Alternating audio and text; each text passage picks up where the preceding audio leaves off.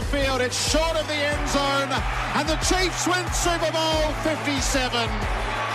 It is a legacy moment for Patrick Mahomes. It is testimony to the genius of Andy Reid, and it is pandemonium for this generation of Chiefs. There it is. Gerard Whateley's a winning call from last year's Super Bowl. Uh, puts uh, the hairs on the back of your neck standing up, Tim. And Gerard has been good enough to join us for a few moments this morning to preview the Super Bowl. Gerard, how are you?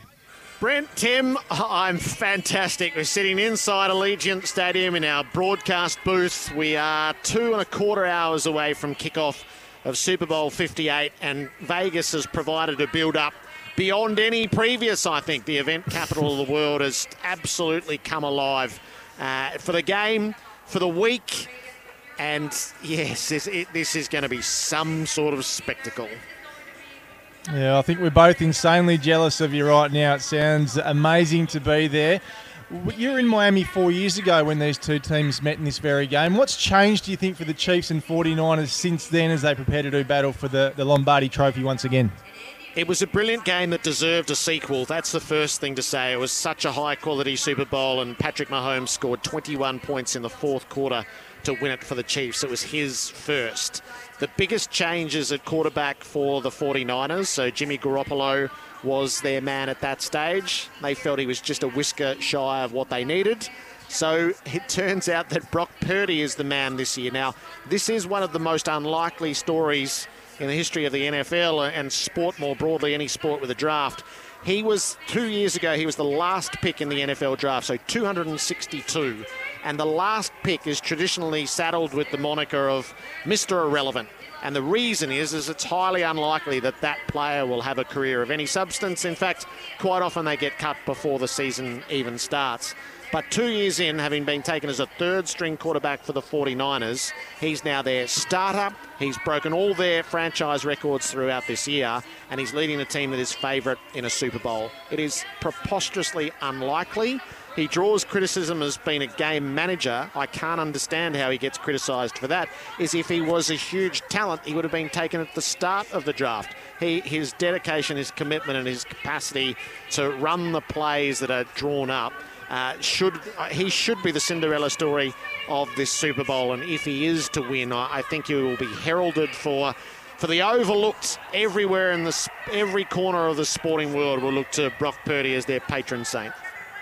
Gerard, what's the access been like to players over there? Is it different to what we'd expect in an AFL Grand Final week?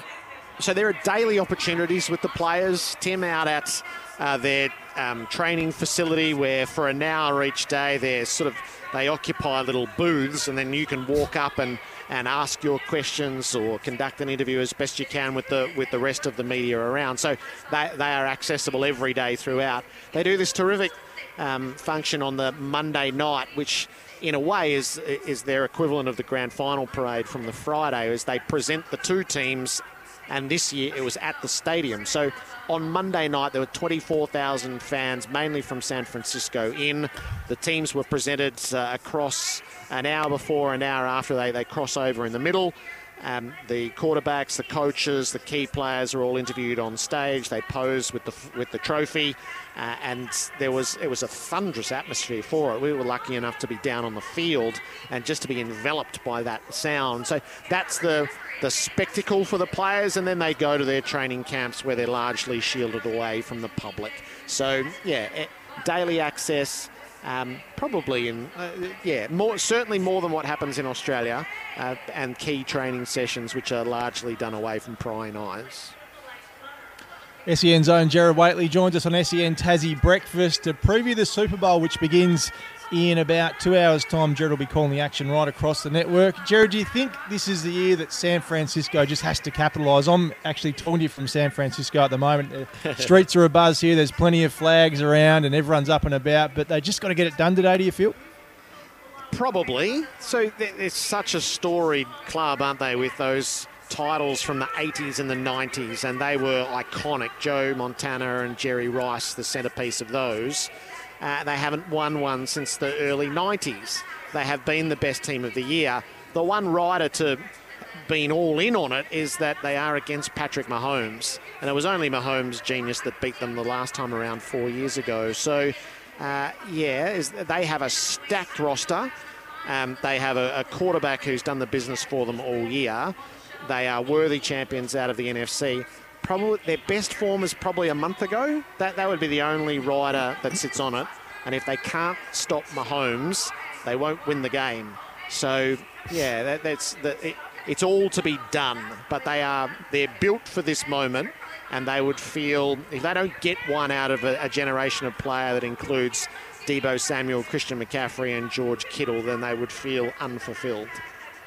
And Gerard Patrick Mahomes, you just touched on there, already has a significant resume early in his career, shooting for a third Super Bowl. What what does that do for his legacy today?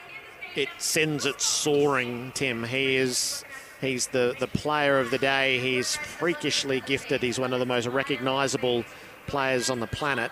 He has been the starting quarterback for six seasons, and in all six seasons, he has taken them to the AFC Championship game and four times now the Super Bowl, and he's won it twice. So he's setting a pace well beyond what Tom Brady did, and Tom has just retired from the game as, as the greatest of all time. So I always think three is a huge marker in terms of titles and premierships. That's truly when a generation becomes a dynasty. They hand them out a bit earlier in the US, but I feel like three's the marker, and Mahomes is on the cusp of that. He's not on the clock either because this is not a star-studded team. This has been a, a team that has relied on its defence throughout the year, and then Mahomes has got the offence going late. Um, so he's not on the clock in any way. He's doing it with fewer pieces than he has before, but he's still doing it. Uh, and he has played in two those two winning Super Bowls, and he's been the MVP in both of them. They stopped him. Um, the the Tampa Bay Buccaneers stopped him, didn't allow him a touchdown. Even that's how they were able to win their Super Bowl. So that looks like the formula to me. Is if you can't get to Mahomes, uh, he, he will he will make this his own. Gerard, as someone that works in the media, fascinated to, to want to know how much you prepare for this. You call one game a year, a year of NFL, it's the biggest game of the year. What's the challenge like for you to broadcast this today? Brent, so I know the sport and have done um, since I was a kid. I've always loved it. And then, I, so I watch it, and there's there's no substitute for that. I, would sort of see two, three, four games a week, and then the, the playoffs become hugely significant as you pare down the teams as to who it's likely to be. And these are two teams I've seen quite a lot of, uh, fortuitously, both broadcasting and travelling around. Um, it, it's, a, it, it's so interesting. It, it, owes far more to cricket than it does to footy in terms of uh, the mechanics of calling it. It starts from a stationary position with the ball in one man's hands. So that's your bowler running in and all the possibilities thereafter. Every play starts with the snap to the quarterback, and from there he dictates what happens. The action is it's spectacular. It's physical. Um, yeah, so it, I, I love calling it. I must say. Um, and I think it's a I actually think it's a beautiful radio sport. The march up and down the field, so you can get the visuals pretty easily, and it sounds amazing mm. at a at a Super Bowl. So yeah, I'm I'm giddy with excitement ahead of it, and can't wait to share it with you. Gerard, you've also been a bit busier with, than just with the Super Bowl in Vegas. You've done uh, LIV Golf yesterday, and I believe attended the WrestleMania uh, press conference. How did you find those experiences? Uh, it's been so much fun, Tim, here this week. Uh, I went to U2 on the Wednesday night at the Sphere, which is wow. was just totally unforgettable. There's never been a concert like it because of the venue that it's in.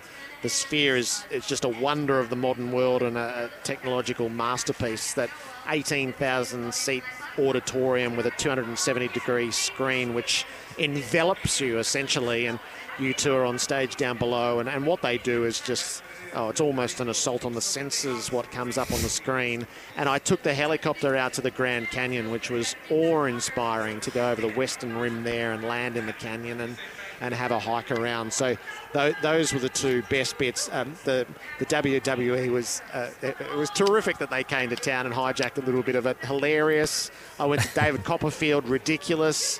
Uh, I went to the ice hockey, which was brilliant. The Golden Knights stage, not only a terrific game, but they put an event and a, and a spectacle around it in the way that Vegas demands. And then LIV Golf yesterday was my first time to see that. We've spoken about it endlessly. Oh, hello, Taylor Swift's on the big screen here, so that's a that's a moment. In, that's a moment in the Super Bowl. Um, yeah, so it's it's been a hell of a good week, and even by Super Bowl standards, this has been this has been bigger in build up than we typically experience. You beat me to that, Gerard. I was about to ask you if you'd laid eyes on Taylor yet, so we can tick that off. Hey, before you go, because I know you've got a busy, busy morning ahead. Uh, your pick and your Super Bowl MVP. Yeah, so I don't mean to sidestep it. I don't feel a great um, compulsion to have a pick in the game. Is I would default to Mahomes. My heart rides with the 49ers because Mitch Wishnowsky, he is the punter. He is from Perth through Melbourne over here. He, he's built his career. There's only four Australians who've played in Super Bowls. He plays for the second time. We are yet to have a player on the winning side of it. Um, so it'll be, a, I think it'll be a, a, landmark moment in Australian sport if the 49ers win and Mitch Wishnowsky is the first to to be part of it. Uh, I'm absolutely drawn to that storyline. But yeah, if if I had to tip, I would default to the Chiefs, and it will always be Mahomes. So yeah, I feel like we can't lose today with how it unfolds. Gerard Whateley, so good of you to give up some of your time for us on such a busy day for you. All the very best. Uh, as I said, we'd love to be there alongside you. We're very jealous. Enjoy what the day brings, and thanks for talking to us on SEN Tassie Breakfast. Yeah, it's great to be with you, and I, and I can't wait to share it with everybody. It's um, yeah, it, it will uh, be immersive. I reckon it'll sound amazing. Absolutely. Gerard Whateley joining us live in Las Vegas, ahead of the Super Bowl, which is coming up in around two hours' time from now. Tim? How's that for a week, Brent? That uh, the great Gerard Whateley's just had. I thought I had a good week. I thought I'd. You yeah. two, WWE, LIV golf, and a Grand Canyon tour via helicopter. Is there any place in the world ever that's had those five or six events in the space of seven days? And now he's about to call a Super Bowl as well. Holy so, wow. And I forgot the Super Bowl. Tell you what, Las Vegas people, Las Vegas. We've Got to get there, Brent. Do you know what I'd love to do? And I'm, you know, you could, you're welcome to come with me. I'm, I am hoping that UFC 300 will be headlined by Conor McGregor, and if mm-hmm. it does, I'm off. Okay. Yeah, I'll come if you're paying. That's absolutely come? fine. No Hammer, problem. you love in? to. Let's do it. SEN Tassie right, on tour. We'll see if we can get an interview with the great man. The Harcourts open line this morning, 1300 42 15 33, or text us 0437 552 535. Harcourts results for you. Who you got in the Super Bowl? You got the Chiefs or the 49ers? Let us know who you're picking and who will be the best on the ground. We're off to news, sport, and weather, and coming back with a brand new segment after this, looking at a sports performance of the week.